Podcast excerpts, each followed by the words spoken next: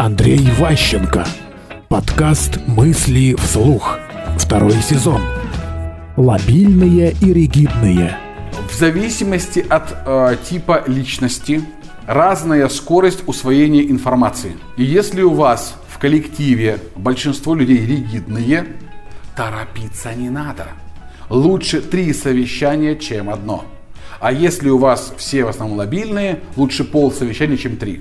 То есть скорость принятия решения, скорость оценки, скорость подготовки и осознания, она разная. Ригидным людям нужно больше времени просто на осознание факта. И поэтому, когда вы от них требуете, ну давай уже, все, пора уже признавать, а он еще только в начале пути.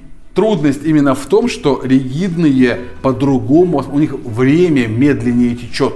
Они нормальные, просто они воспринимают это спокойнее, плавнее, торопиться не надо.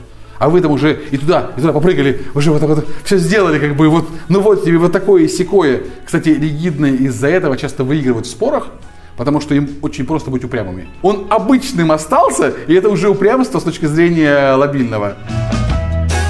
Мысли вслух. Слушайте новые выпуски и ищите аудиокниги Андрея Ващенко на Литресе.